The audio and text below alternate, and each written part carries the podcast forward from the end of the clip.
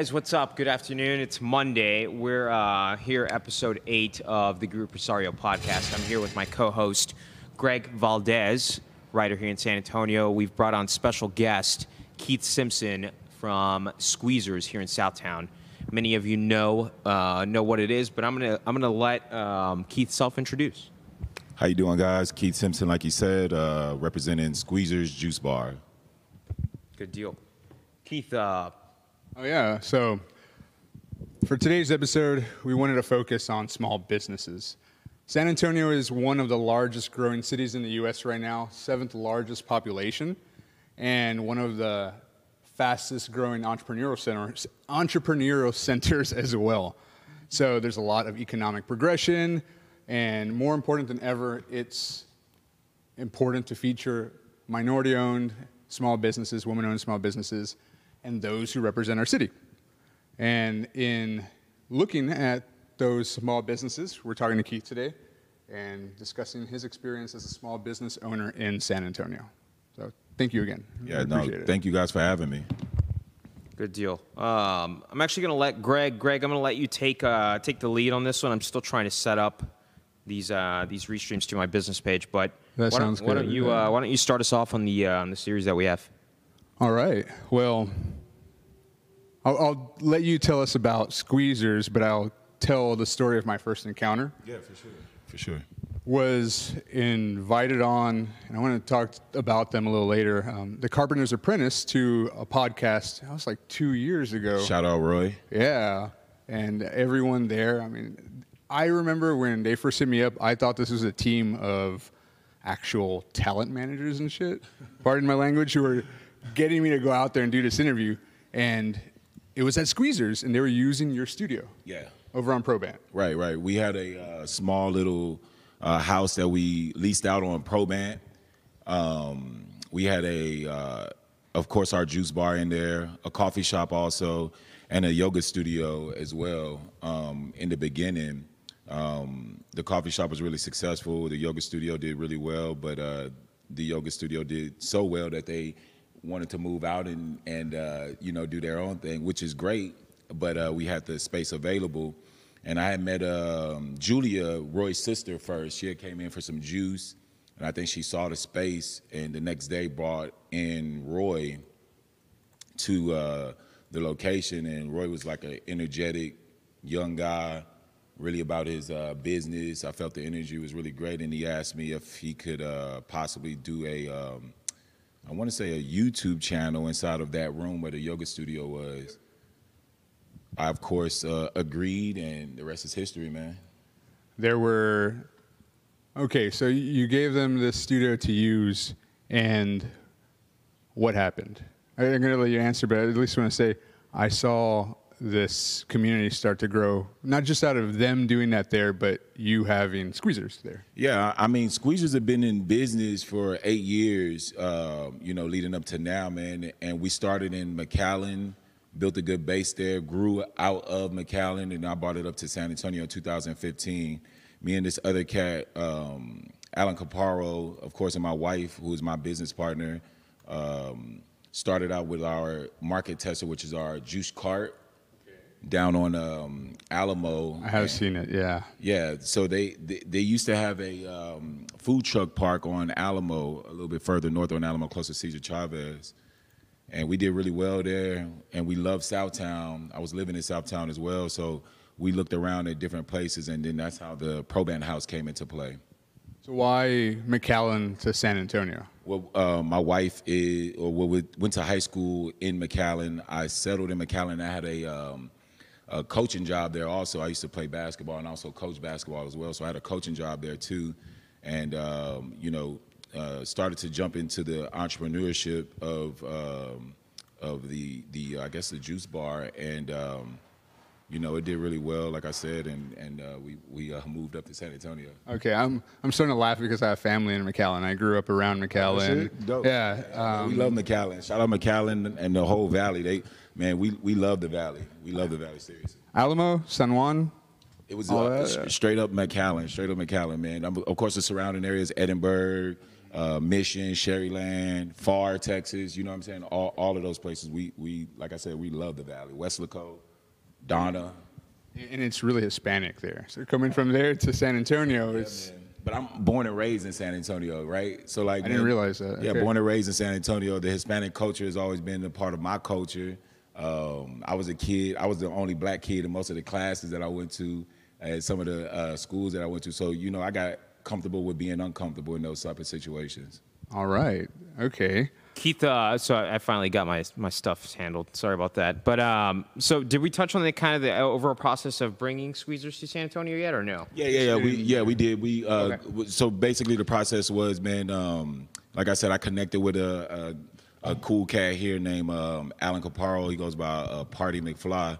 Uh, he's great at marketing. man, he's a marketing like beast, marketing genius, marketing beast. So my wife, him, and I all kind of connected and blended on. Um, Finding a way to bring squeezers to San Antonio, but not just like for the average, I guess you could say, uh, health enthusiast, but for everybody.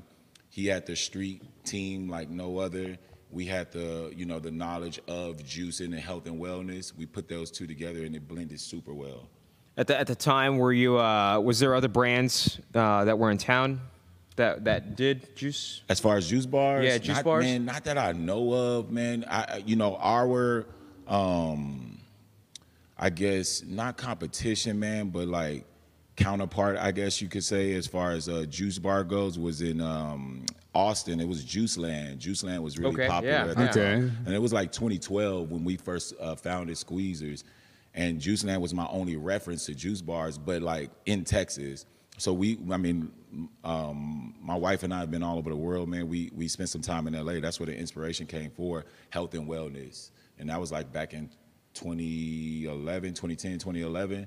So once we um, decided to get married and move to McAllen, we uh, decided like, man, there's no juice, juice bars around. There's a 38% obesity rate in in kids. I was coaching kids. Okay. Yeah, so uh, it kind of made sense for us to try to give something, you know, a little bit more healthier and fast to, uh, you know, kids and parents alike. So you were an entrepreneur before you were a juice bar owner.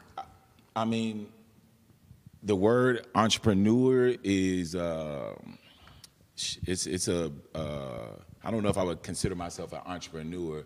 I just saw a need and a market, and then I I guess that is Jumped right in. Jumped into it. So yeah. I, I want to touch on that, Keith. You, you're you're hesitant to call yourself an entrepreneur, but I'd say you're an entrepreneur. What what ma- what makes you uh, what makes you kind of push back on that on that idea that you're not an entrepreneur? Because when I think of an entrepreneur, they have like, man, in my idea of an entrepreneur, they have multiple businesses, man. Like, you know, multiple sources of income, and you know, um, they just really uh, fasted on the business aspect of everything. I'm not. I don't really care about the business part. Of course, the business part is great. The money is good. But we wanted to focus on health and wellness for everybody, right? Right. So for like our community, like you know, Latinos and blacks alike, like we don't have a real like place that we can go to and get some type of health and wellness and feel comfortable doing it too, right? Let me let me ask you a question on. Uh, sorry to stick to stick No, to this go for it. entrepreneur because I think it's important. I think a lot of the viewers understand. You know, I, th- I throw the word entrepreneur out a lot, but how I define entrepreneur is anybody who's willing to take a risk to leave the comfortable life Mm. Yeah. to create something that they believe in, right? Yeah. Like something they have passion for. Oh, you have passion for Got health, you. health and wellness. I think. Uh, I think I don't know, man. I, if I were to classify you, I'd say, hey, you took a pretty you took a pretty big risk in that sense, right? Man, I definitely did. My mom, my mother-in-law, my father-in-law were all like, "You're gonna do what? Leave your insurance? Leave your job? Leave what to do what?" And I mean, I was so passionate about it, man. My wife was so passionate about it. You know, we tried it out, you know, at farmers markets, and man, it did really well. You Yeah. know what I'm saying? And that allowed us to we started out with a fold out table dude like i mean we we did like 50 orange juice pressed out ourselves 50 grapefruit juice pressed out ourselves and sold out like in a Fa- matter Farmers market here in town. no in mcallen man Okay, so is it's smaller than which what you see here. yeah man so it was a, a huge risk i would say Yeah. but we did it man and my wife and i my wife was in full support so that's really all i needed as far as support goes if she gave me that blessing then i was going to jump in and, Yeah. And um, I mean, that can be rare too. super rare, bro. Like she's special herself for saying like, you know, we're having a baby, we're we're married, uh, but I you, I see the passion in you for this, so go ahead, all all in. Of course, I didn't just leave my job right away. You know what I'm saying? I did both. I I still coached, and then on the weekends I would do the farmers markets. How, how did you balance that? Just because I, I think it's I think it's important. Uh, a lot of the viewers, you know, I have I have a network of a lot of young people that you know they they keep up with what I'm doing and they say, hey, things the moves you're making are pretty motivating. But I think it's important to bring you know people like yourself that hey, you you you have a brick and mortar here in town. You've done these things, right? What um what what what did the risks look like? What did the risks look like whenever you you were leaving? So you you were leaving. Ideally, you were leaving the insurance world, Mm-hmm. but you had to balance out with coaching, and you had to balance out building the actual business, right? Yeah. So how did that look? Was it weekends that were devoted to squeezers? Yeah, that, Just walk us that, through that. was really it, man. It was like also in addition to coaching for a school, I also did private uh, coaching lessons, and I started this basketball company, KNS Basketball, too. So I would do uh, coaching games during the week. I would do morning time farmers markets, and then I would do afternoon and evening private basketball lessons as well too, because I still had the passion for basketball, and I wanted to teach it and give what I've learned uh, through basketball to the younger younger guys also. So you girls. you are an entrepreneur. I, am not trying to throw it back in your face because I'm sitting here and I'm realizing that what maybe I thought an entrepreneur was somebody who had more failures than successes, and that's the difference between an entrepreneur and a business owner or a businessman or Warren Buffett. I'm not sure, but that's not really the case. Right, that's what I think of when I hear uh, entrepreneur. I'm thinking about uh, Warren Buffett, Mark Cuban, you know, those guys, those big time guys who are doing it, you know, really, really doing it and taking those risks every day. But they all have to start somewhere also, Right. right? You know what I'm saying? So, Right. um, I guess in that sense, man, I, I need to start embracing that entrepreneur. Yeah, I, thi- I, I think I uh, think you are in a lot of ways, like a community aspect of entrepreneurship, which is, I mean, servant leader or a lot of different attributes along that sort of thinking. I mean, you got to have that to be able to be the entrepreneur, successful leader, mentor. I didn't go to school for economics or anything like that either, man. I just, you know, you kind of like, you pick up things here and there, right? Like, um, like, for instance, I'm gonna use a basketball reference. Um, Michael Jordan w- wasn't Michael Jordan unless he saw Julius Erving. Kobe Bryant wasn't Kobe Bryant unless he saw Michael Jordan. LeBron James wasn't LeBron James unless he saw Kobe Bryant, and it, and so on and so forth. So I just pick and choose different uh, business inspirations, I guess, and um, kind of follow their blueprint and make my own at the same time. As far as like I guess the entrepreneur, the business aspect goes, right? right. It sounds like it. Did you have any uh, mentors, rather? I'm still looking for one till this day. nah, man, no, no mentors, nobody to like really uh, talk to as far as business goes. My father-in-law is a, a workaholic dude. Like, I mean, this dude is a workaholic like no other. He's 70 years old, and I mean, he ran hills with me today, this morning. He ran hills with me, uh, just trying to like stay in shape and stuff. This dude, Iron Man, cyclist, and. Psh, so I guess like as far as inspiration goes, he's a silent uh, mentor. He doesn't like really talk much as far as like business goes, but his actions are everything. So I just follow those actions as far as like uh, work ethic goes and getting the job done and and kind of applied it like I said uh, as an inspiration of like I guess like the Michael Jordan Kobe Bryant reference goes Right. and applied it to whatever field that I wanted to uh, be successful in, which is now the juice business. And it's been it, it's worked out for me without him telling me like step by step how to do things. I think that's Right. that more of a, a mentor does that help you i- in that sense. Like he gives you like the okay, this is this world of business in this aspect. You, you should follow these type of steps in order to be successful. Um, I really haven't had like somebody personally speak Yeah. to me about like how to do anything. Right. Actions speak louder than words. Otherwise, you're just that. What's that one YouTube guy, Tai, whatever, starts off that YouTube video in a garage. Hi, I'm here with my Lamborghini and stuff. And Yeah, bro. Talk about Tai Lopez. Exactly. Somebody told me I look like him a while back. I was like, man, don't ever say that. Don't ever tell me that ever who Tai again. Lopez is, but I'll out Tai let Lopez. everyone comment about that. um, so on- once you started moving the business to San Antonio, what, it sounds like you had marketing down and Yeah. you knew what the business was, the brand, the mission. Mm-hmm. But what was it like actually opening the business in San Antonio as far as tapping into resources that the government offers, Yeah. anything like that? So we're 100% self-sufficient to this day, uh, and I'm extremely proud of that. Uh, no, no banks, no uh, funding, no grants, no loans, no nothing, man. We we we looked at our bank statement today, man, and we, we literally put every dollar that we make right back into the business, like literally. And I really don't pay attention to that stuff. My wife does all of our finances and stuff, so I trust her with that stuff. But uh, I just really work, right? So when you do see those numbers, you're like, oh shit, I'm I'm really doing something, and Right. we're putting it right back into the business. And I think that's the basis for any successful business. Is not. I haven't wrote a check for myself ever. I wrote. I wrote. I'm, I'm lying. I had my wife write a check for me one time, but I never cashed it. It was just the feeling of having a check written for you and know, knowing that you could go cash it, but I never did just because Right. you know, like we probably needed some extra cups or something like that. So Right. I'd rather put that money back into the business. I mean, it's self-sustaining, like you're gonna go ahead and keep that dream alive by just fueling it for continuously. sure, so for why sure. take away from it? Yeah.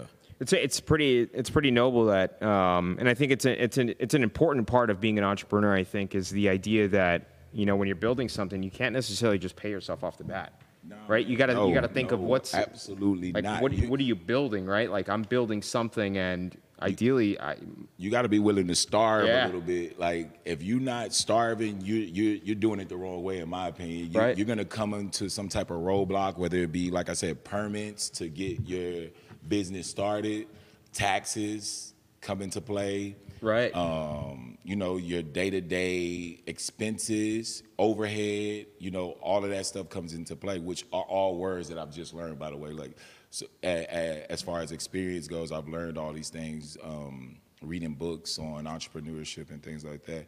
But, um, yeah, man, you have to think about all those expenses before you can actually pay yourself, dude. If you're paying yourself, man, you're probably gonna run into something right. you know, is gonna um, not bite you in the ass later, but you could probably need that money for, you know. Yeah, and, and most of the time Peter it does. Paul. I've se- I've seen it bite people in the ass. I think there's a lot of there's a lot of so-called entrepreneurs out there that they they uh, as soon as they start making money, you know, what they want to do is they want to flaunt it. Yeah, they fall in they wanna- the flash. of it, Yeah, bro. they want to they want to put it into the new Audi or they want to you know they want to still get drive a Prius. 2010. yeah man. I mean I'm, I'm the 2010 same way. I'm, Prius. I'm very frugal when it comes to expenses like that. I just think, I'll, I'll splurge on food though, like Okay. uh, you know, or- organic food, making sure that we're healthy, my my family is healthy, Right. and stuff like that. So that's where our splurges go is on our bodies. We Right. we, we want to live a, a long life, but we want to live a long quality life. You know what I'm saying? Not just a, a long life, you know, being crippled or having somebody have to, you know, wipe my ass for me later on. Right. Right. Like I want to be able to be like my father-in-law at 70 years old and run Yeah. with my son whenever I get a chance to. Right. I want to be to. I want to live to be 112, Absolutely, bro. but also feel good at yeah, that age yeah, for too. sure, man. That's why we put all these uh, good things in our body. Like we, we sell. My wife says we sell life at Squeezers. Right. We don't just sell juice. We sell life. So you're replenishing your your your body on a cellular level whenever you're having these juices, whether it be our clean green, uh, SA punch, system boost, or whatever you whatever you need. Uh, you're adding a little bit more vitality to your life. Right. I have, I have a question. Um, you know, and I was gonna I was gonna call a juice shop yesterday, and I just didn't get around to it. But um, I've been getting into cold pressed juices just because I, have have a good friend who's Good been for you, making these. Uh, he's making these juices, and he's like, "Hey, do you want do you want some?" And I'm like, "Yeah." And he'll give me like 64 ounces at a time. That's a good friend. I'm homie. like, "Yeah." I'm That's like, "This stuff's friend. worth like a hundred bucks, I think." Oh, easy, bro. So I How had, much a, is I that like? I had a question in regards to that, right? Because you know, there's a there's as everyone knows, there's COVID, COVID nineteen that's going around. Um, have you heard any studies, or do you know anything about, you know, if you if you're drinking these juices during during a time when you're sick, Super if it could help you in any way, or Super great question, dude. Yes. okay. I'm gonna just say yes, it can and it will help you because And we're not we're not doctors here or anything, so No, just abso- a uh, disclaimer there. But this is important. This is what I hear. always tell people that we are no experts, we're no doctors, we only know from experience, right? Because I drink all of my juice. I drink a, a 64 ounce probably every day of uh, whatever juice I feel like. But um, with that being said, you are adding immunity to your body if you're drinking things like ginger, turmeric, grapefruit juice, a lot of high in vitamin C, high in vitamin D things. You're adding a little bit more defense to your body so that you can try to like maybe not alkaline your body completely, but you're starting to help your cells be able to fight off anything that comes in. Not not just talking about COVID, but we're talking about uh, um, blood diseases, um, you know, um, um, Overall inflammation. inflammation for sure, man. Um, you know, Alzheimer's or Alzheimer's, um, and you know things like that, man. Uh, joint health and all that good stuff, bro. You, you, you're not just fighting off COVID. You're fighting off any other diseases that you could possibly get, the flu, and you know. Yeah. you know. Good deal. Good deal. That's good to know. Um, yeah, I personally have some friends and family that have been diagnosed with COVID, and Damn, man. I'm you know, sorry to hear that, bro. appreciate that. So it's it's you know it's a- it's a battle. You know, I have I have my background in health, but there's not a lot of things that I know how to do, right? So I'm I'm getting ideas from everywhere, and We're yeah, all you know. students, bro. No- Yeah. nobody knows everything, man. This Right. earth is too big for us to know everything, but you can equip yourself with some knowledge that you learn and apply it to your day to day routines. And that's what we tell people. We don't tell people like just stop cold cold turkey eating meat. Stop cold turkey doing the bad things you're doing. Um, we want you to add these things to your diet so that it, at the first and at the very least, helps with that digestion process of getting all of that junk out of your digestive Yeah, system. we, we put a lot of junk Oh in. man! And, and for most people, they don't even know we're holding about 15 pounds of waste in our lining Wow. you know, without even doing anything. So once you are consuming these juices, adding a lot of water to your body, that that stuff starts to clean out, and then you know you can start that process. Your body's gonna yearn for it after that too. It's just like McDonald's. Like you eat McDonald's, your body start craving McDonald's. But if you drink juice and eat healthy, your body will crave that. You just have to give it a chance to. You know what I'm Yeah. saying? You're rebooting your whole system whenever you are drinking these juices or adding some health to your body. Um, your body will yearn for it. That reminds me of another question. Was this area a food desert before Squeezers Scott here? I wouldn't necessarily say a food deficit because there's access to different places like um, uh, produce plants, Chicho Boys, uh, River City Produce, and things like that. It's just people don't really know where to get these things from. So it's like a lack of education on where to get your food from versus like be, it being an actual food desert. Versus convenience of right, right, whatever's right. fastest and right Uh, there. That new, there's a new um, uh, HEB on Flores. That place kind of helps because it's like for the community. Like I said, Chicho actually walk Boys, there and everything. Yeah, River, River City Produce are all for the community, and uh, you know have really great price things. Really great price things to um, help the community get on that wave of health and wellness. Good deal. Chicho Boys, that's the one over there outside of um, 30. What is it? Not 35. Yeah, that's 35. 35? Right on the other side of 35. Uh, Not Laredo, but uh, you go down Ceballos and uh, right after 35. Yeah, What, there, right what do the, do those guys run a market or do they run a? Uh, Yeah, it's like a, uh produce market, um, and they're the um, little brother to River City Produce. River City Produce is the produce plant, and they Okay. have like all kinds of produce. And then uh, Chicho Boys is the yeah, I see. I see. I've seen their trucks all the time. yeah man. They're, they're good guys over there, good people over there. We really appreciate doing business with them. Light was killing me today, Little. Sorry about that. Yeah, no, man. I'm feeling it. Um, let's go forward. It's, it's on- fitting actually to be sitting in this heat, and it's like San Antonio, and we're talking about health, and Yeah, man. I, I like to think that heat is good for festering. Just sit in the heat, think. It's a little too much sometimes. Um, let's go to the question about uh, Greg. I know you. I know you. You formulated a few questions here, Yeah. and I see a question on hiring local youth. Mm-hmm. Um, and offering you know the responsibility to these employees and bro, and teaching them. What what what's the what's the approach on that? Uh, my first ever employee in San Antonio was this kid named uh, Dom. Um, he was uh, 15. He came in with his parents, mom and dad. They both got some juices and stuff. And uh, this eager kid was like, uh, "Hey man, uh, can I can I help out here? Can I get a job here?" He didn't have a job or anything like that. I was like, "Man," I was like, "So what do you do?" He's an athlete at Brackenridge High School. He was just about to um, start his season and stuff. And I was like, "Man, yeah, you can uh, come come by tomorrow." and we'll see how you do. And what he didn't know, tomorrow was like one of our uh, launches for squeezers. You're like you're about to work, bro. Whew. and I mean, ask him, man. He probably made between me, him, and um, uh, my other homie. We probably made over hundred to 150 juices that day. Wow. This Is out of the mobile unit? No, this was out of Probandt, uh, Okay. Probandt House, and I mean, he, I mean, he worked excellent. Uh, put his head down and kept it going. Didn't complain at all. Really didn't even ask for a break or anything like that. And that kid's been with us now for like four years. He's he's at our uh, South Alamo location right now, and uh, probably one of our best customer service people ever, fam. Like, You, you don't hear that much, man. Nah, that kid is a beast. Though. You don't Like, hear that I- much. I really like him, man. And then that led on to me being more comfortable with giving other kids jobs. Right, that's what I was about to so ask. like, uh, when I say kids, I'm 37 years old, fam. Like these kids are like 20 years old now, so I say kid, but Right. I mean, they all got responsibilities of their own, whether it be school, like I said, sports obligations, or just like family obligations. But they're really down for the cause of what we're doing and, and, and providing health and wellness and great service to the community. And I only, I mean, not that I only hire a certain type of person, but I hire people that are relatable to San Antonio. man. that's what I always found when I went in. That whoever was there, even if they were under 18, which to me was surprising, yeah, yeah, yeah. respectful, remembered me. One hundred percent. Because we sell an uh, we sell an experience. We don't sell juice. We sell an experience at Squeezers, and it's like um, you come in here and you're gonna get that same treatment no matter who you are. I don't care if you're the biggest celebrity or or the the lowest of the low type of person. Have you had any celebrities?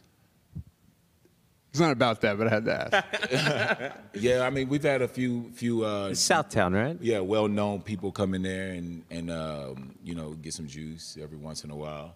We know we know who who's uh who's the local celebrity that lives in, in Southtown now. It's Patty Mills, I think. Oh. oh, I don't know actually. Or he's like the first. Well, he's the first Spurs player I think that bought a property. Oh, really? Outs, uh, uh, what is it? Outside of downtown. Actually, yeah, he did. He, he did come into our shop one time. Yeah. I, I remember. Yeah, he has been into our shop, and uh, him and his his wife. he does a hell of a job to support locals. Oh man, locals, they, they're really uh, good people. Um, you know, well mannered and respectful people, man. And came into the shop, had some juice.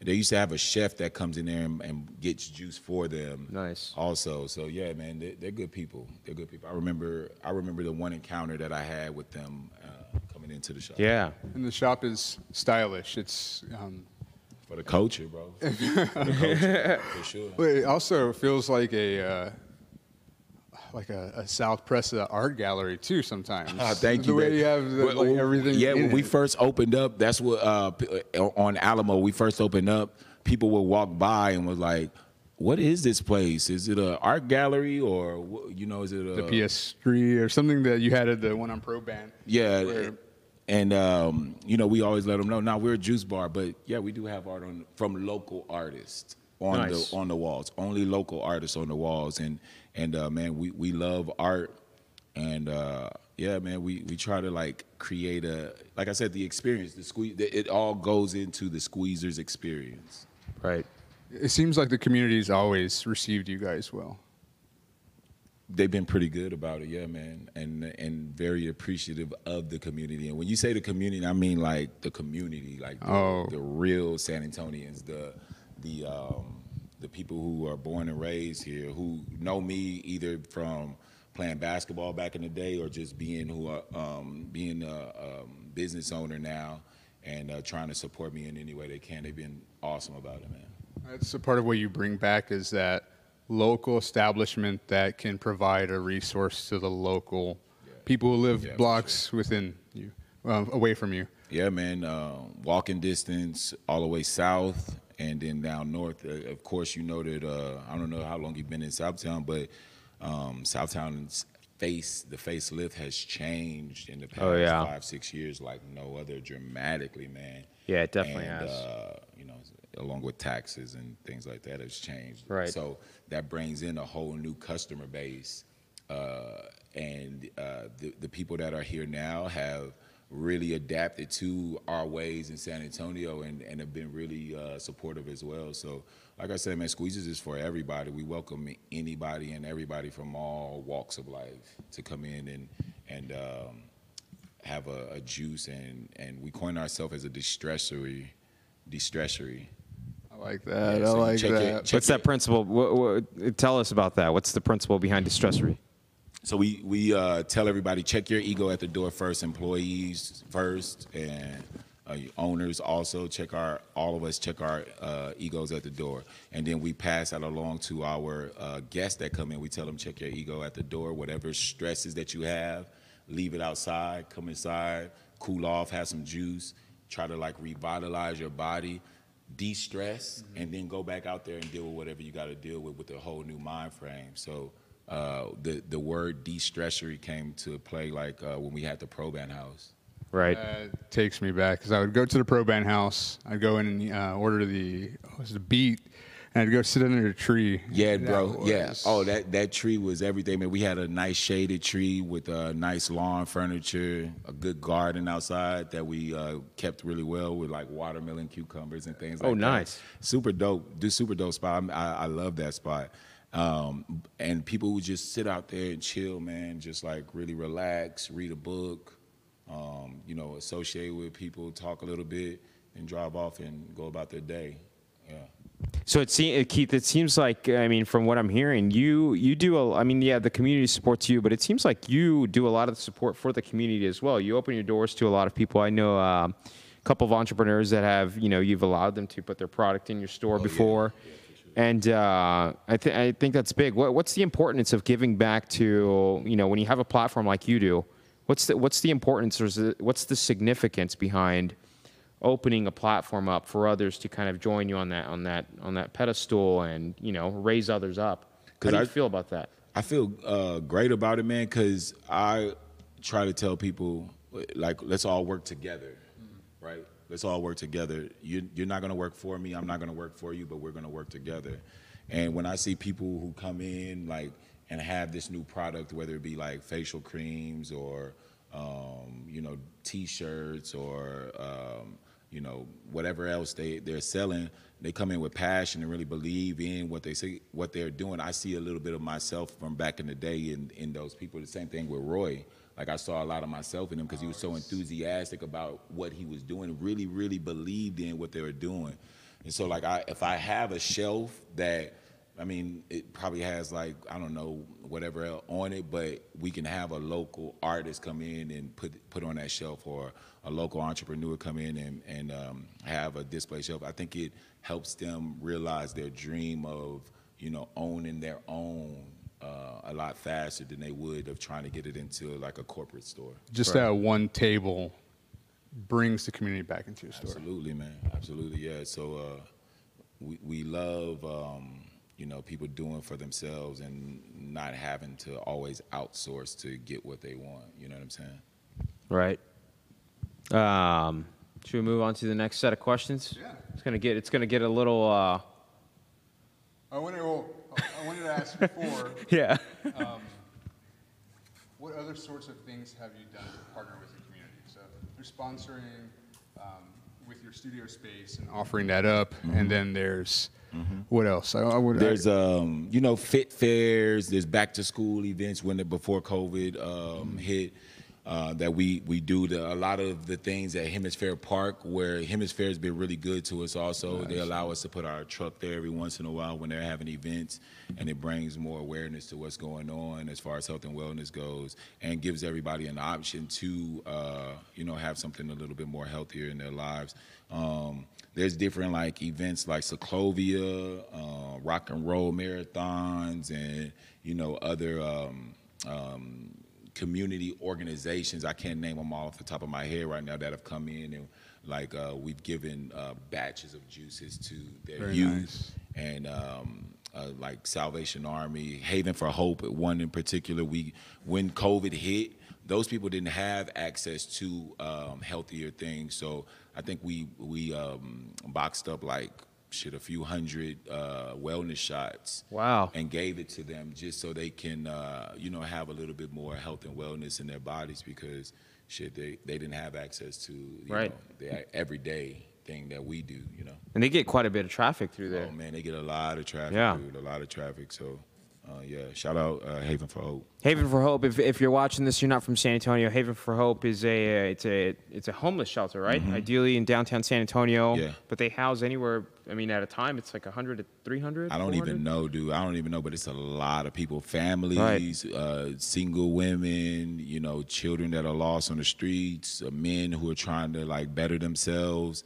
Uh, they they do a great thing for the community, and that's one of my um, focuses that I want to uh, give back to when I get an even bigger platform is to not just Haven for Hope, but to any like homeless um, shelter or, or a homeless person in particular uh, to try to like help them out in some type of way, whether it be mental services that we can, mental health services that we can Right. provide, or or um, you know, I don't know, job helping them find jobs. It's really helping them get back on their feet. It One sounds hundred like, percent, man. and health and nutrition goes a long way. Absolutely, man. Like, because uh, how do I? There's a lot of. I grew up Hispanic, and I grew up with a lot of my family being ignorant. There we go. It's the easiest way to say it. Yeah. Ignorant about a lot of the nutrition they put in their body. Uh, before we were talking about my mom. oh yeah, Sorry, mom. She's a woman who wouldn't drink water for years, days at a time, and it was just ignorance. But I see a lot of locals going into your shop, and they don't have that ignorance. Yeah, man. I, I mean, uh, our, uh, another one of the things that we say is that we make healthy taste good. So, like for people like your mom and my mom and my grandma who are on that old school way of thinking about Right. health and nutrition, they come into the shop and they taste a, um, a Valley Girl, for instance, which is um, pineapple, orange juice, grapefruit juice, lemon and lime, and they taste that and like, this is healthy. Like, oh, okay, I could do this. It's good. Right, and it's good. So Right. they, you know, they start to change the mentality, but you, you have to do it slowly, man. You can't force it down uh, those people. And I know from experience, my mom and, and my grandma, man, you can't force it on them. You have to like, You really kinda, like, can't. slip it in there, sneak it in there. That's something I had heard from Roy actually about him working with um, Deb and him getting to uh, his own grandma down there and starting to take CBD, and it was always a sneak, Yeah. sneak it in. And I wouldn't sneak in CBD on my grandma or my mom because they That was probably kick my ass or something. But uh, but uh, yeah, man, no, just the nutritional factors of health and wellness, like you know, uh, telling them like, oh no, man, we're not gonna go to uh, eat Popeyes today. We're gonna go to Squeezers.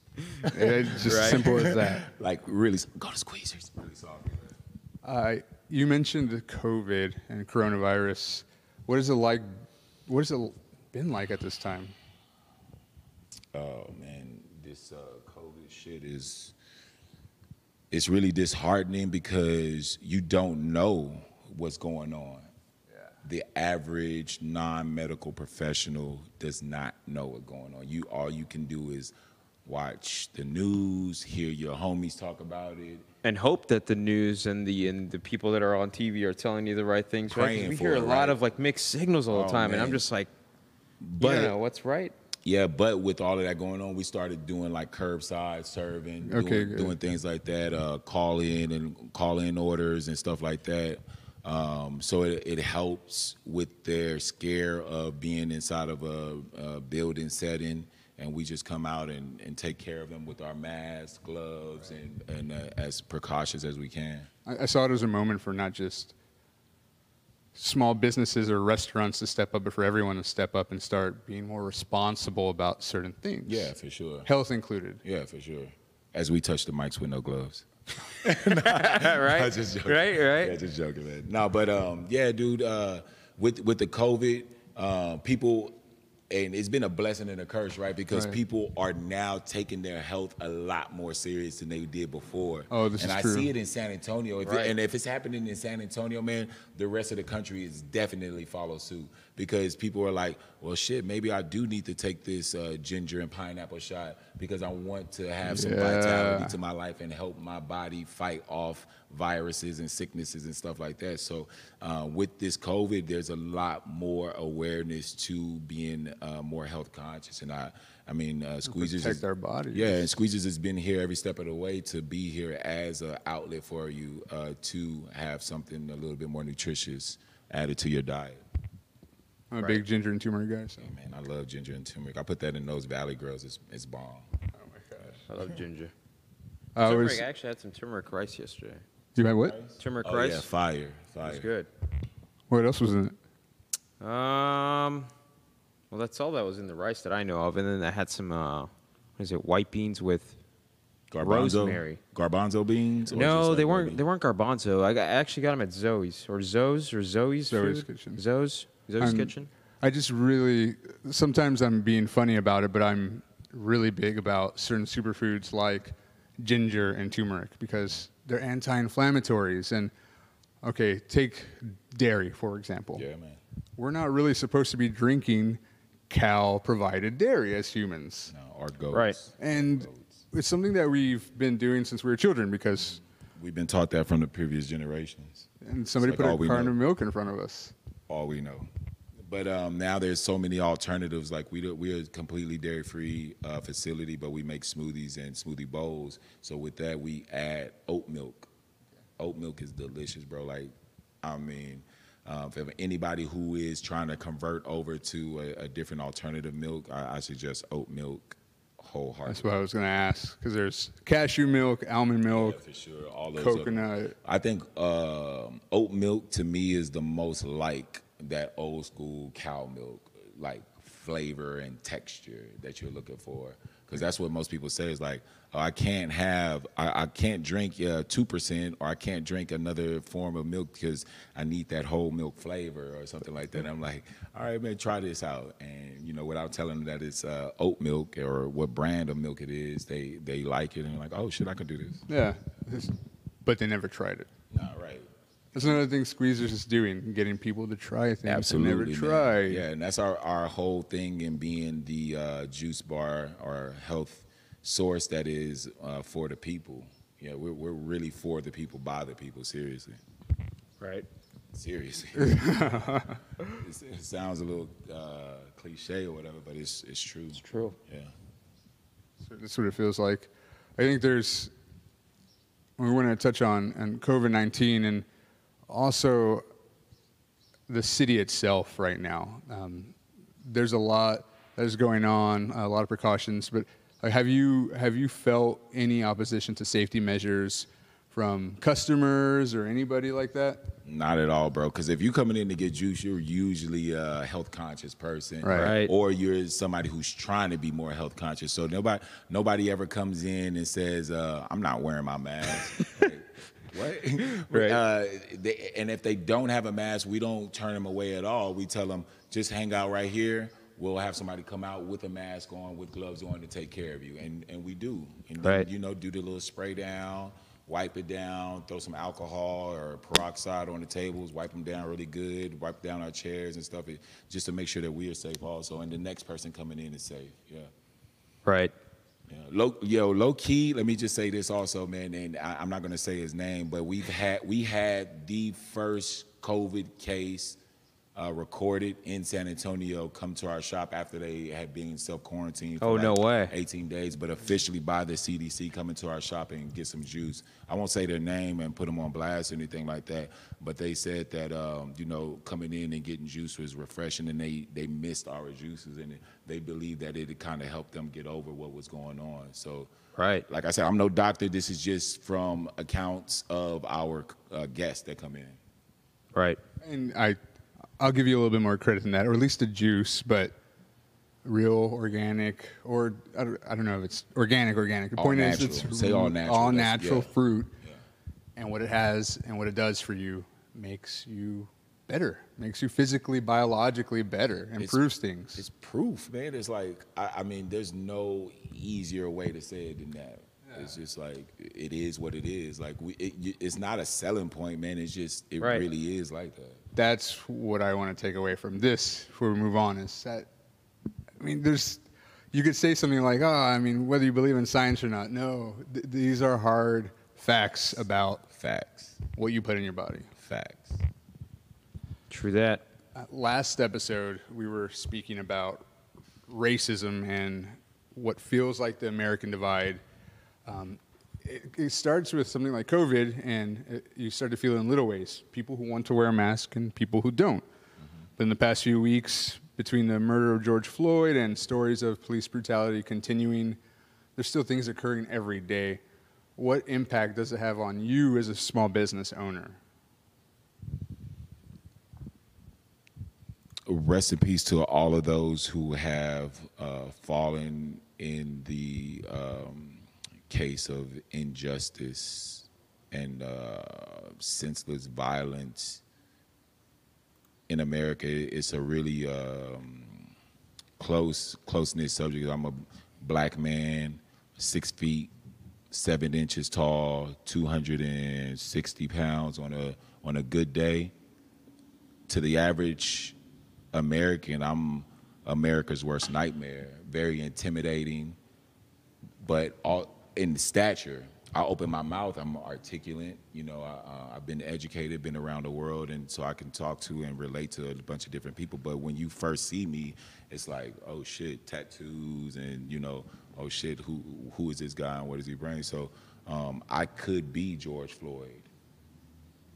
Like, really, I really could be George Floyd. Um, It takes one bad moment. one bad moment for it to go south extremely quick and and uh, when you are dealing with police officers who have previously had uh, encounters with other people and um, they already have a, a switch in their head for Right. somebody like me right because uh, whatever past experiences or whatever they know about what they've done in, in the past so when they approach me or when they see me it's already like oh shit like Yeah, they're already they're already treating you like they Already, they like- you know they, they've dealt with you before. from the jump, man, from the jump.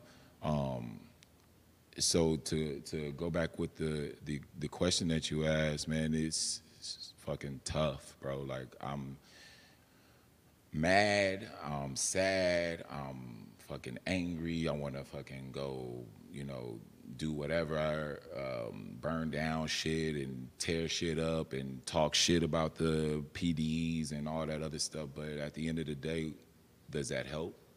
Like, um, I mean, you really have to ask yourself, is that going to help? Or is using my platform as squeezers to repost, share, uh, get people to go vote, and try to change some of these injustices that are going on in America in a, a more like strategic way? Right. I, now is the moment we have this chance to actually learn something. To all those who don't want to listen, there's only so much you can do. Yeah, bro. Like Use I the mean, platform though you have. You have. have to, man. You have to use whatever platform. Right. If you believe in something, you really need to use whatever platform you have, whether it's like uh, taking a risk to lose customers. Because like when when I do that, I'm taking a, a risk, like to lose guests. But I mean, if they they gotta be, you know, do other things, then so be it. But I'm Right. gonna stand up for what I believe in, especially as a black man in America. Fuck, would I look like? right. What would I look like, man, not standing up for my people, bro? Like, I, I would be fucking disheartened. I would be disappointed in all of my ancestors that came before me.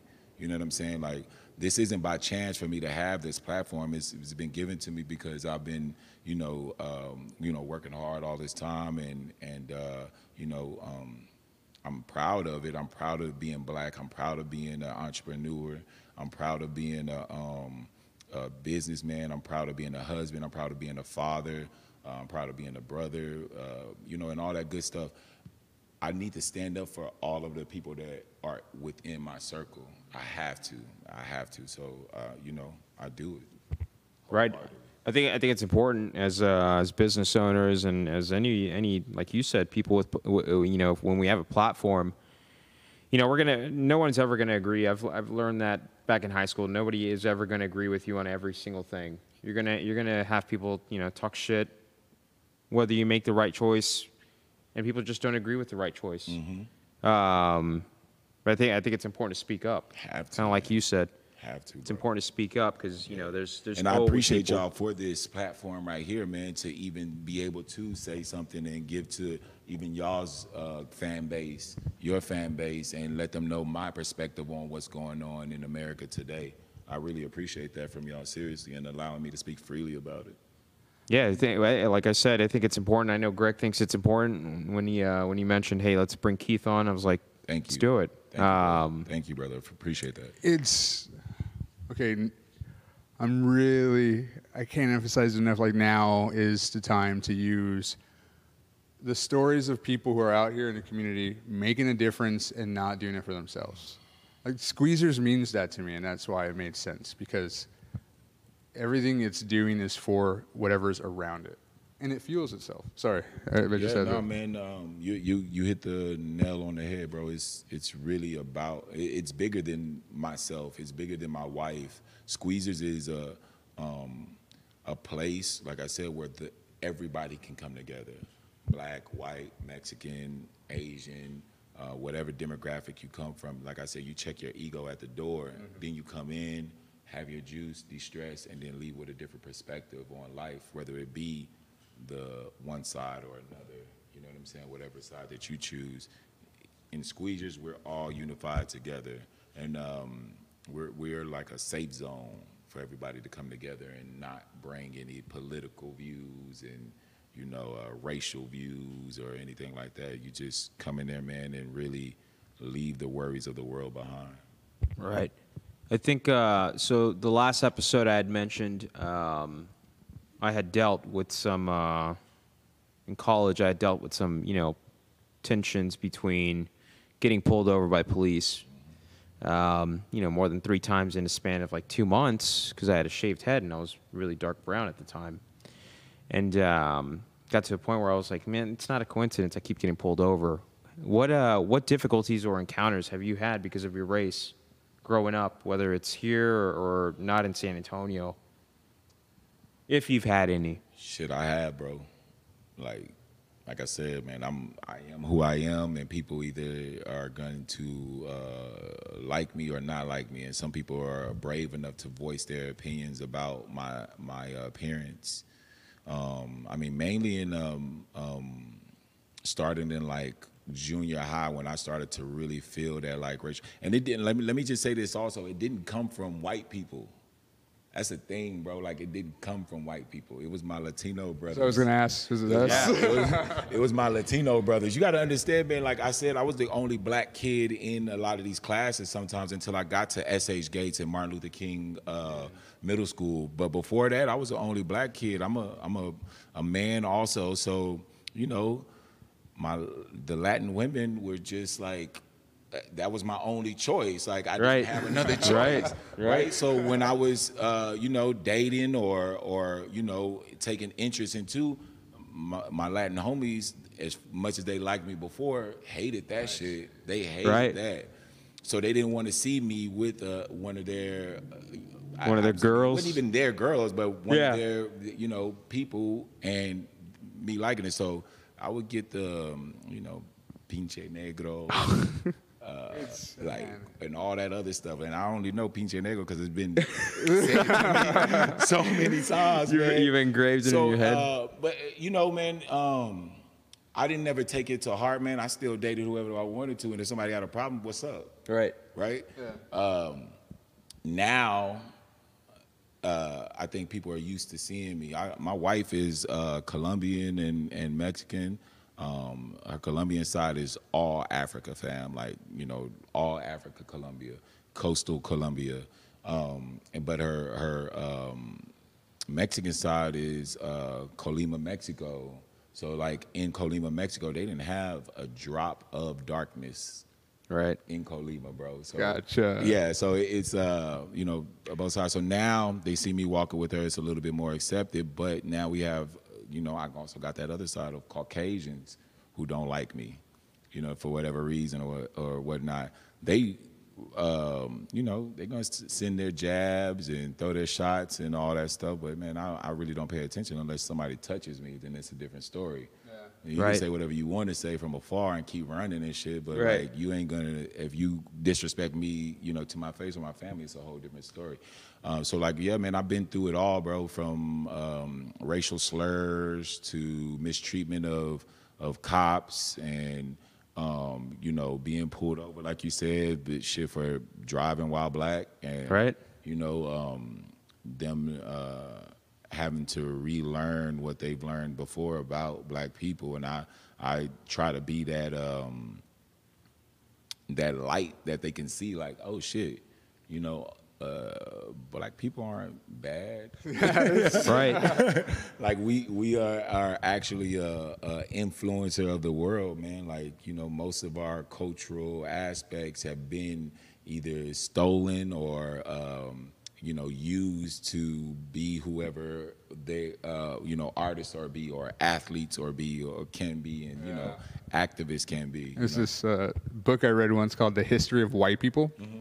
and it was It's a real book. it's a real book by an anthropologist. Okay. okay I think that's what the guy told me. He gave it to me outside the street.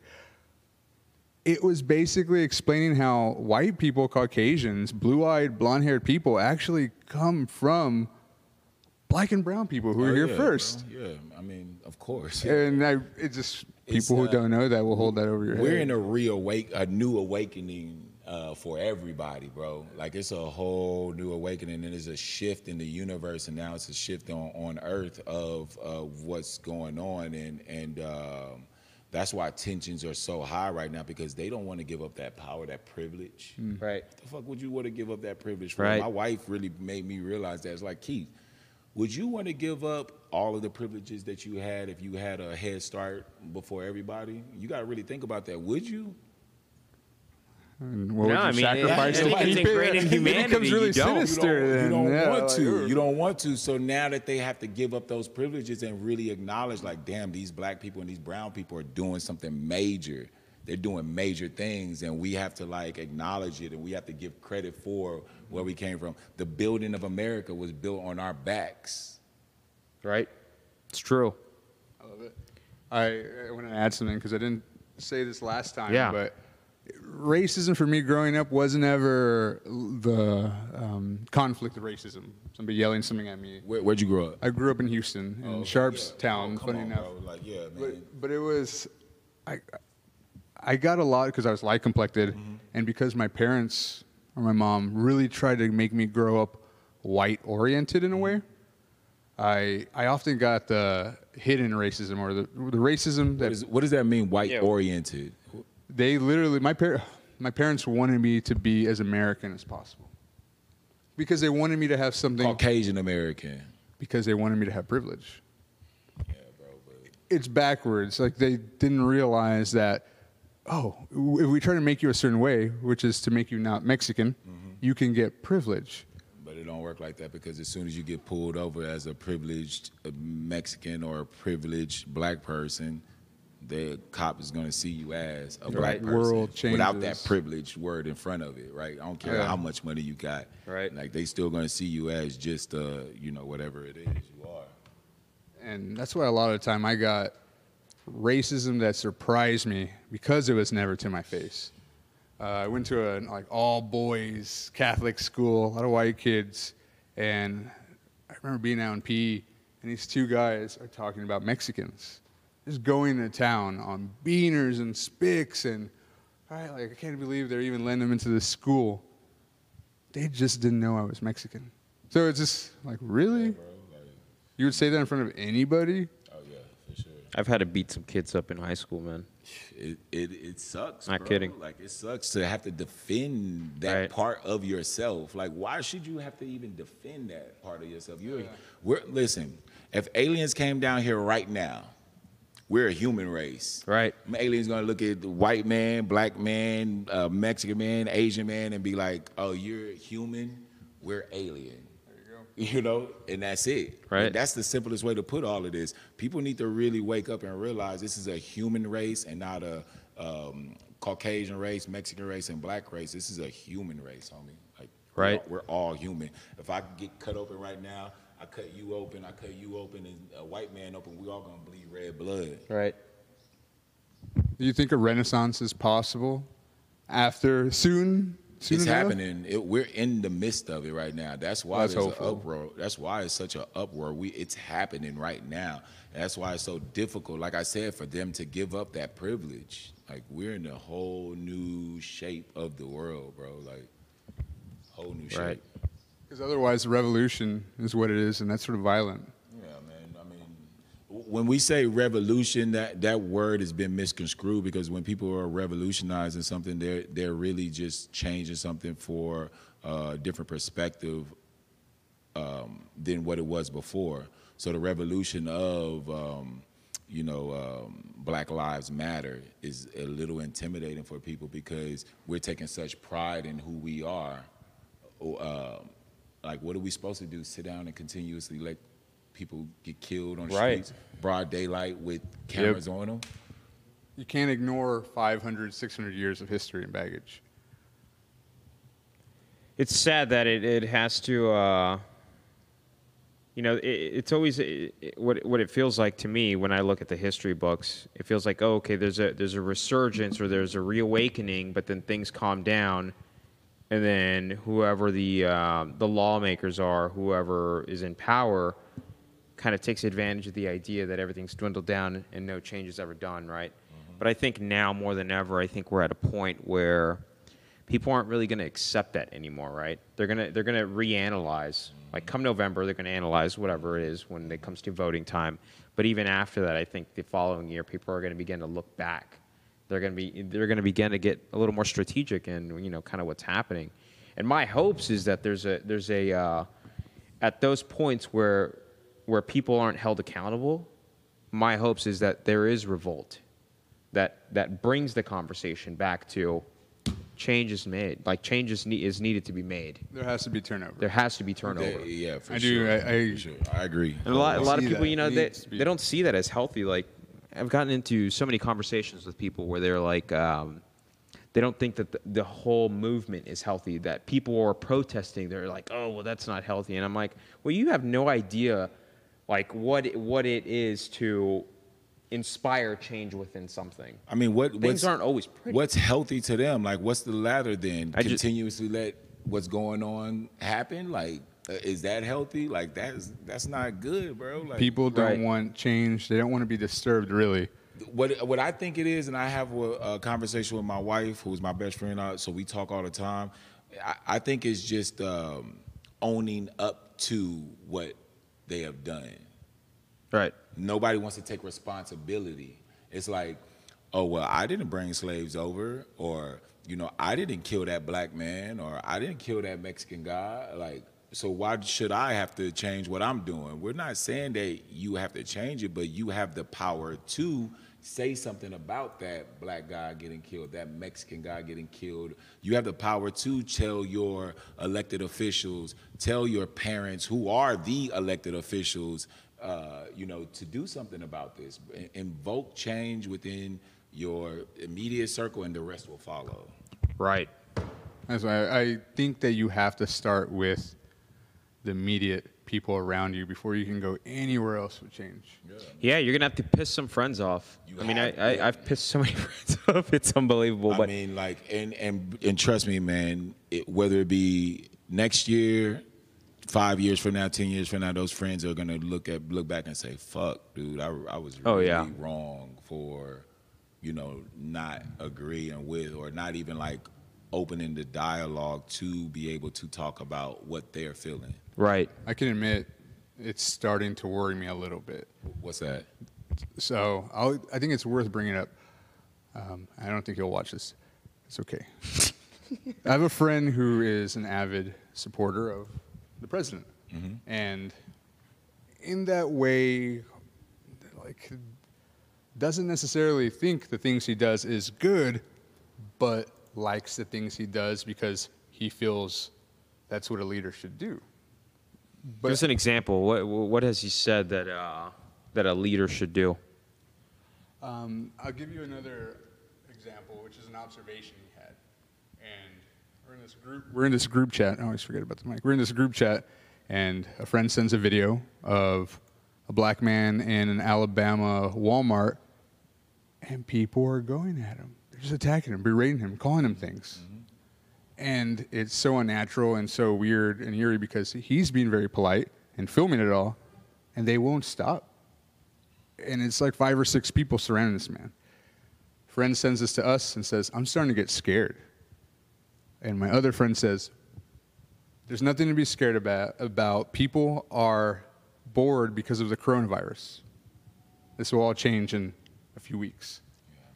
And that to me was a real moment of Well, that's what I mean by people not wanting to take responsibility for what's going on. You know what I'm saying? That- The coronavirus is a good excuse for those who are Right. ignorant about what's going on to say, "Oh, it's the COVID."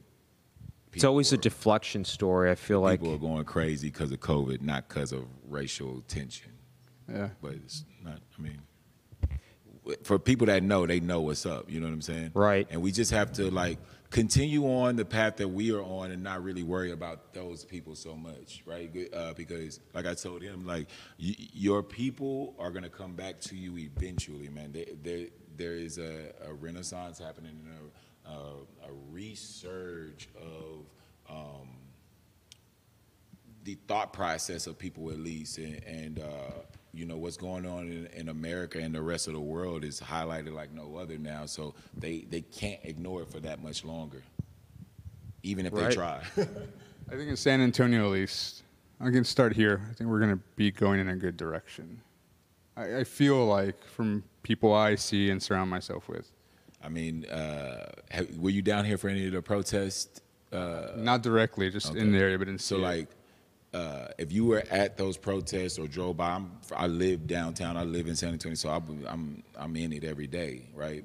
Uh, the night before the first protest that happened in San Antonio, me, my wife, my kids are driving down Alamo on the way to Broadway, and we pass up the the historical Alamo, and I kid you not, there were ten Caucasian gentlemen outside that I got to count with Right. AR-15 rifles, all out, right.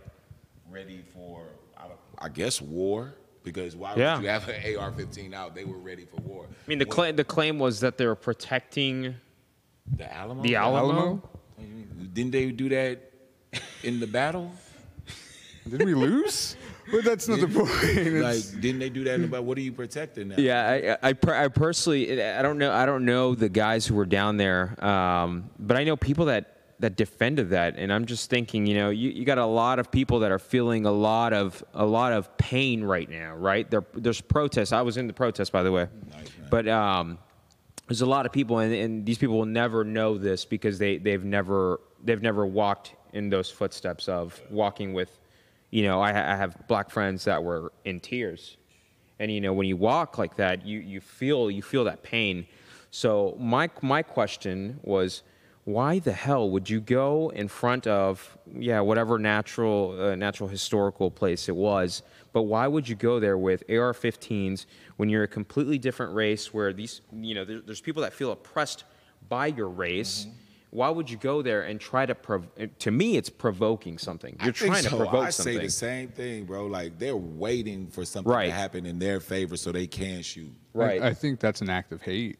Because what what do you need a gun for? Even if it's like not a, a automatic rifle, like what do you need a gun for? What are you defending? If you have a voice, that's your voice. You you you're allowed in in America, American Constitution. You're allowed freedom of speech. Right, or, or, or, or at the end of the day, you know, let the police do their work. Let the police protect it. Like, Right, what the fuck gives you the, the what? What makes you feel so Oh, bro. compelled that you got to put a vest on and your? And, and I'm- I'm a gun advocate. I'm a gun owner. But Yeah, what makes you so compelled that you have to go out there and Did it- flaunt your gun? Did any of the protesters have guns on them? The protesters. um, I mean, I'm sure some had concealed, but nobody. concealed, but yeah, nobody was- uh, yeah, nobody was nobody was walking around like trying to flaunt this. Yeah, it's Yeah. a big what's up? difference. Like it's a huge Yeah. difference. Huge difference. Because Right. in tech, we're in Texas, you're allowed your gun. Right, And right, I- right. I- and I'm all for it, protecting yourself and stuff like that. But I'm not gonna walk in Walmart holding my Glock out because I feel like it. because you can do it. Well, because I can do it, right? I wouldn't even do it. And but that's it's why like, no need. this didn't make sense to me because it wasn't a because they can do it. Otherwise, they have every right to be out there and protest in a way themselves. Mm-hmm. Right. But they were protecting the Alamo against the protesters, who were all minorities. And Who- that, who to me, the- that to me is racism. Who- like if you want to at the end explain of the day, it's racism, not, it's not even necessarily the protesters that are that are causing this damage. I mean, people people Oh, forget yeah. that criminals will always be criminals, whether it's a time of civil unrest or a time of not civil unrest, And right? criminal, cri- criminals are black, white, Right, they're are- everywhere. that And was the gonna- message to me. and they're going to take advantage Everybody. of whatever you know if there's an overwhelm overwhelming uh, you know the police are overwhelmed at a time yeah the criminals are going to come out and they're going to take advantage of that. I mean half of the videos i mean 80% of the videos that i saw online were white people starting fires in buildings. Like Same. the fuck do you explain Same. that like and, and, and what you think it's you think it's the protesters? Like it's not necessarily the protesters. It's criminals that are taking advantage of an overwhelming experience on the police force. What I think is, and this is just my personal opinion. yeah If these officers were held accountable for Right. the murders in a more um, justifiable way, like uh, you're going to go to trial, you're going to be evaluated Without the union bailing them out every- every time. out. Like, why did, how did you kill him? How did you, how did this happen? If something like that is is happening, then people, it wouldn't be that uproar. right Like it Right. wouldn't be that uproar. That's all we have to do is start really looking at the cases and looking at the the officers that are in these cases and really uh, bringing them to some type of justice. Held them as accountable as you would a murderer that with without a badge. right the first the first mistake was allow, was allowing the union to come in and set protocol on what what was what was procedure after a policeman shoots someone right there were so many things within that where they could I, I think i read an R in the police union contract that san antonio currently has with the san antonio police department is that if an officer is accused ideally what they could do is they have a 48 hour discovery period to know all of the details of what's going against them so they could ideally form a story to to combat that Which they're professionals at that. yeah. So so so what you're seeing is you're seeing the you know police policemen that you know do these heinous acts, ideally reviewing footage or reviewing whatever and saying, okay, well I could formulate a story that's going to cover my ass. Could you imagine a civilian doing some shit like that? Right. A civilian say like you. We have a union that says uh, you murdered somebody as a civilian, and we're gonna give you 48 hours to get your evidence and, and case Well, that's- together while you're free. It's ridiculous. That's called organized crime. It's the mafia. It's ridiculous. When you put it like that, Actually, I, I ran into. Uh, so we're actually bringing Chief McManus sometime in the next couple of weeks. But Ooh, I'll be I'll be in tune for that. Yeah, I, I ran wanna into see him the other day, and I had asked him. You know, I said, "Hey, we're we're about to our team's about to send you an email to get you on the podcast. I just personally I wanted to talk to you and see how you kind of felt about it." He said he's 100 percent forward on it. I mean, and I and I'm looking for. I got I got friends. I got I got family members that are in blue. I support, you know, the blue line. Um, but I definitely think there, there's got to be some changes within the systems that that you know these guys are working in. I'm glad you mentioned that because I want to ask you what what keeps that conversation balanced Wh- which one? Which with conversation? Chief McManus. You know, like what the conversation, just the openness to be able to come on and speak about what's going on. Yeah. and I, I, I respect him for that. Whoever that is, he I- he sees it, he sees it as, as important. and can he respect that. he went out of his way to tell me. You know, he's like, whatever we need to do. He knows that hey, that a lot of people are feeling a lot of pain right now, and he knows that it's important to come out in the community. What I what I got a sense from our conversation was he feels that it's important to come out in front of the community and talk about these things to different audiences, so so we could all be on the same page moving forward. Yeah, man. I don't think that every citizen in America thinks that every police officer is bad. Right. But there Yeah. are a lot, shit, a lot, a lot of them that are with that mentality of I got a position of power and I'm gonna use it and abuse it. It could be anybody. fullest, right? Yeah, yeah, I mean it's Not true. I, all of I- them, I know most you of know, these most of these kids were losers in high school, and they just the moment they get a, a badge, they feel like they're in power. And now it's, Man, man, seriously, man. I'm serious. I- I- I could count They like five it. off the top of my head. it. Whether it be a security guard at uh, Mama Margie's, Yep. or uh, the moment you give them a gun and a badge, that man, it's a dangerous situation. seriously, man. That's putting lives in danger.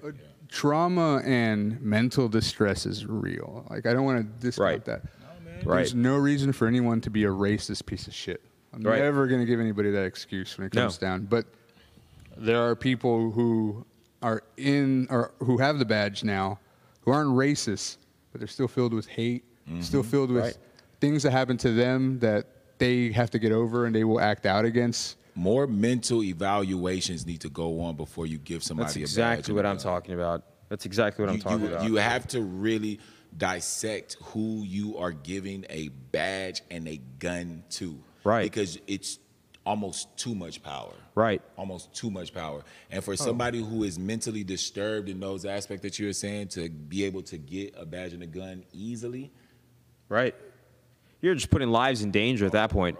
And then on top of that, once they make a stupid act like this this guy that killed um, Ahmaud Arbery, I mean, now, now at that point, I remember right before the protest started, I said, "This idiot is going to put the lives of other police officers, my bro- you know my my family members, he's going to put them in danger, and uh, you know my brothers in blue are going to be in danger now because this guy did that, and ideally thought he could get away with it." You know, it, it's it's crazy because it's the way that we are treated as humans by the the the badges and stuff, right?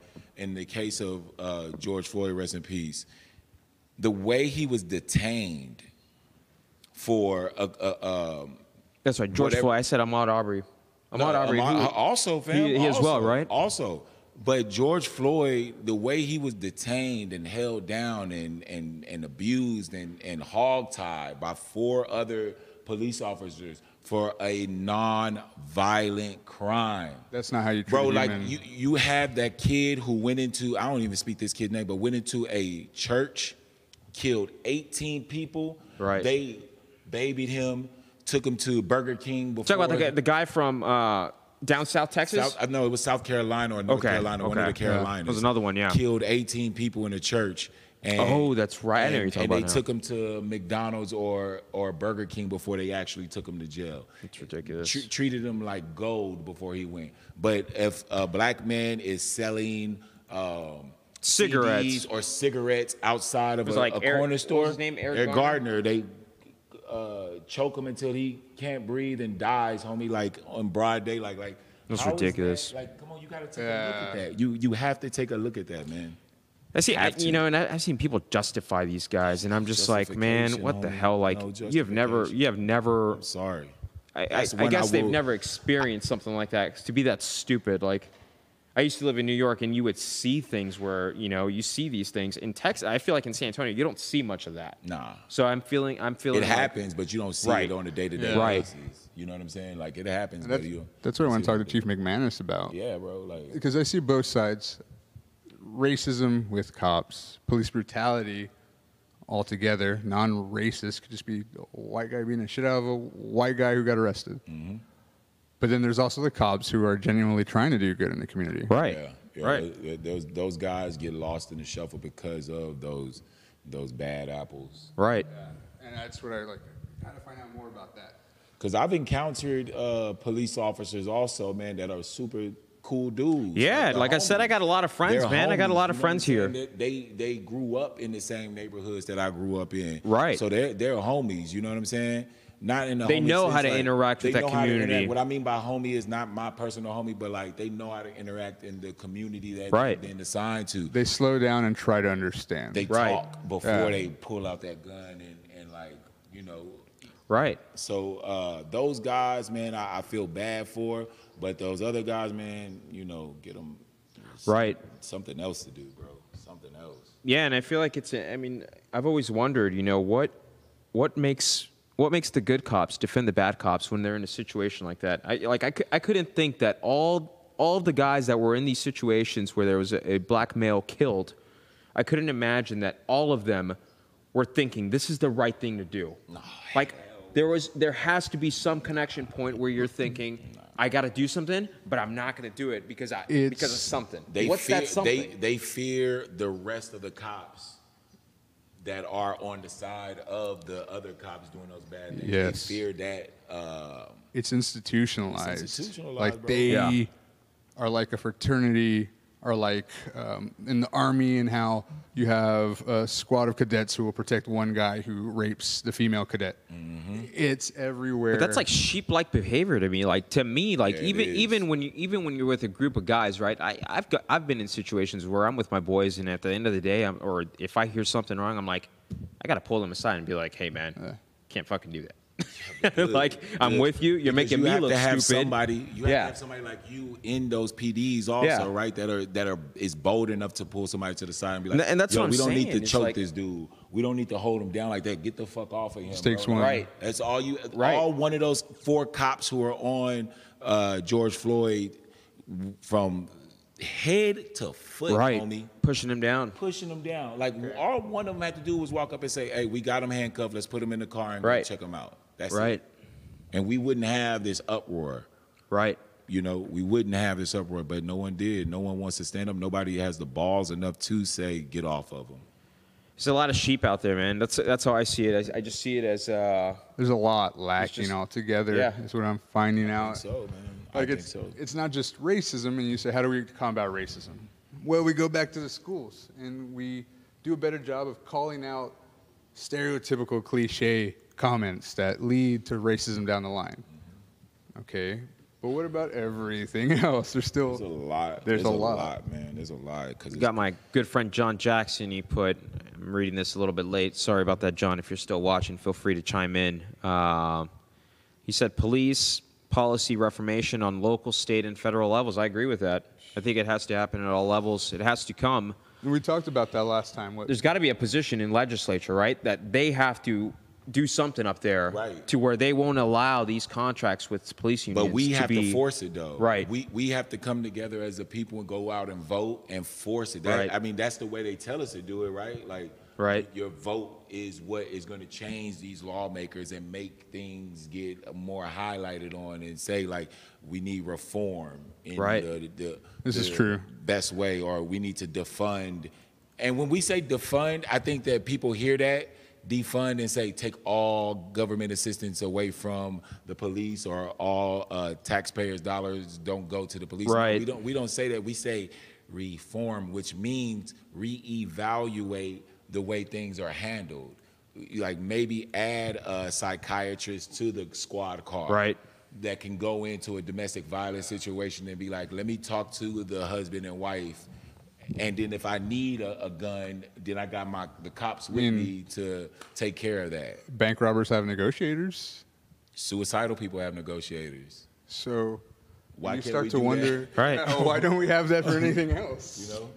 I mean, yeah, there's countless videos out there where you know someone in in uh, not in the right mental capacity, or if there's a miscommunication, whether they don't speak English, you see, I've seen police beat the shit out of people Just automatically. just automatically, and I'm just like, man, like, you know, you think of it, that could be my uncle, that could be my grandpa, you know, So you got to look at the training of these police officers. Right. What- what's going on in the training process from when they sign up to be a a, um, a cop to their graduation point? What's going on in that process? This is where the evaluation of mental health needs to be, and before we say you are allowed to police to protect and serve your community. right?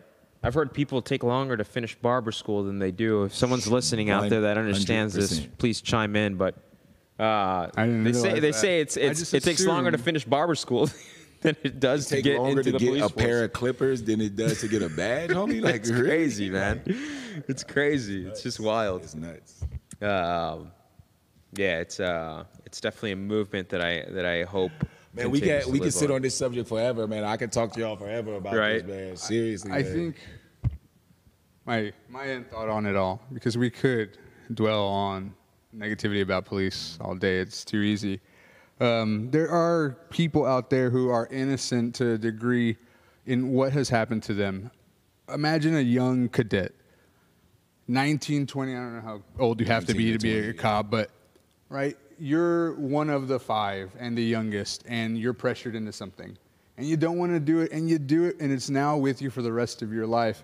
Is it something that happened to you? You can be victimized in that way, not every time, but it has to be has to be made apparent that that's a possibility, where Right. somebody could get forced to do something that they will regret for the rest of their life.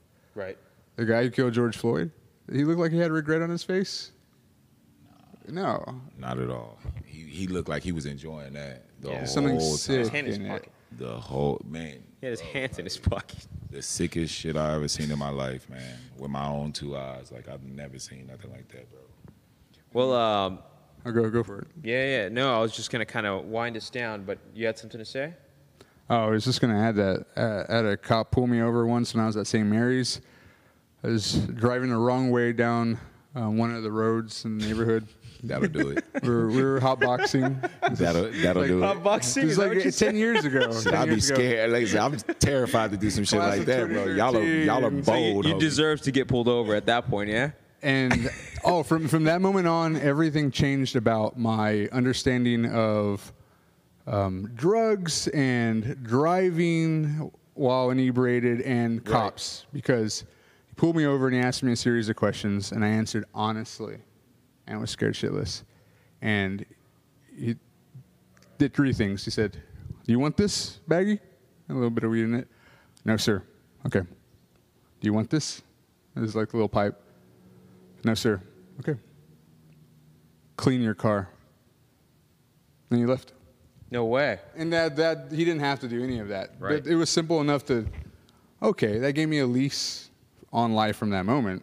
Right, and you never forgot that moment because you're talking about it now. Yeah, yeah. No, me. I mean, we we've had uh, encounters on the other end with cops also, but we still got pulled over. But my, my wife and I, for instance, were in uh, Inglewood, California. I just got done playing a basketball game, and we made a U-turn to get on the highway, and uh, cop pulled us over. He saw our plates were Texas plates, so he said, "Man, hey, do y'all know where y'all are at?" That was the first thing he said when he pulled us over. And I was like, yeah, man, I just got done playing the basketball game. I know where I'm at. I, you know, sorry about I made that, made that U-turn, but we, we just trying to get home or whatnot. And he was like, all right, man, I just had to check, man, because, you know, this is Inglewood. This is not the, the best place to be around. Oh, he was watching out for He was watching out for Oh, us. wow. He was watching out for us. So, you know, like I said, in that sense, you have some guys that are actually good on Right. the force. But then it, it's the ones like this dude. I don't even know what his asshole, that asshole's name is that that killed, murdered. I'm sorry, not killed, but murdered. Right. Murdered George Floyd. That fuck it up for everybody else. Right. Yeah, man. It it, it, uh, it really puts a danger, like I said, and I stated before the, these uh, protests started happening. But it puts it puts you know our brothers in blue in danger. And uh, to me, that's you know, it's um, irresponsible. 100. percent All right, But wind uh, us so yeah, to wind us down, um, some last touch points. I want to go back to the entrepreneur talk. Yeah. Um, there's a lot, a lot of young guys out there in San Antonio. I know specifically, kind of follow me and what I do. Um, what type of advice uh, advice would you give? You know, those young people out there that either they're working in nine to five or they're they're in the um, in the army. They're getting ready to get out within the next two years, or you know, whatever situation they're in. Whether if it's if it's graduating school, what type of advice would you give them uh, in regards to you know risk and following passion and devoting themselves? Because it seems like you've devoted yourself to what you're passionate about. What type of advice would you give those guys? Do what you love, and you'll never work a day in your life. I like that. I like that. Greg, what about you? Same question? Yeah, yeah. Same question, man. What do you what do you give you know the young guys that are watching out there? What what type of advice do you give them? Uh, you know, they're, they're they're at a pivotal life point, right? They could choose the corporate job or they could follow their passion. Be mad, be insane, be crazy, be hysterical about your passion, and become the ultimate swordsman of that craft, or the blacksmith, or whatever it is. Become the ultimate at it, and dedicate your life to it, and you'll be happy no matter what. Everything Yeah. else will come. You you have to um, stay persistent and consistent. Hustle harder than you ever hustled in your life for it. Like like your next meal depends on it. Like if you don't get this done today, you're not gonna eat today. Right. If you go after it like that and you put that passion behind as your fuel, nobody can tell you anything. N- nothing will ever stop you, and you will be successful. Hustle plus muscle equals, equals success. Right.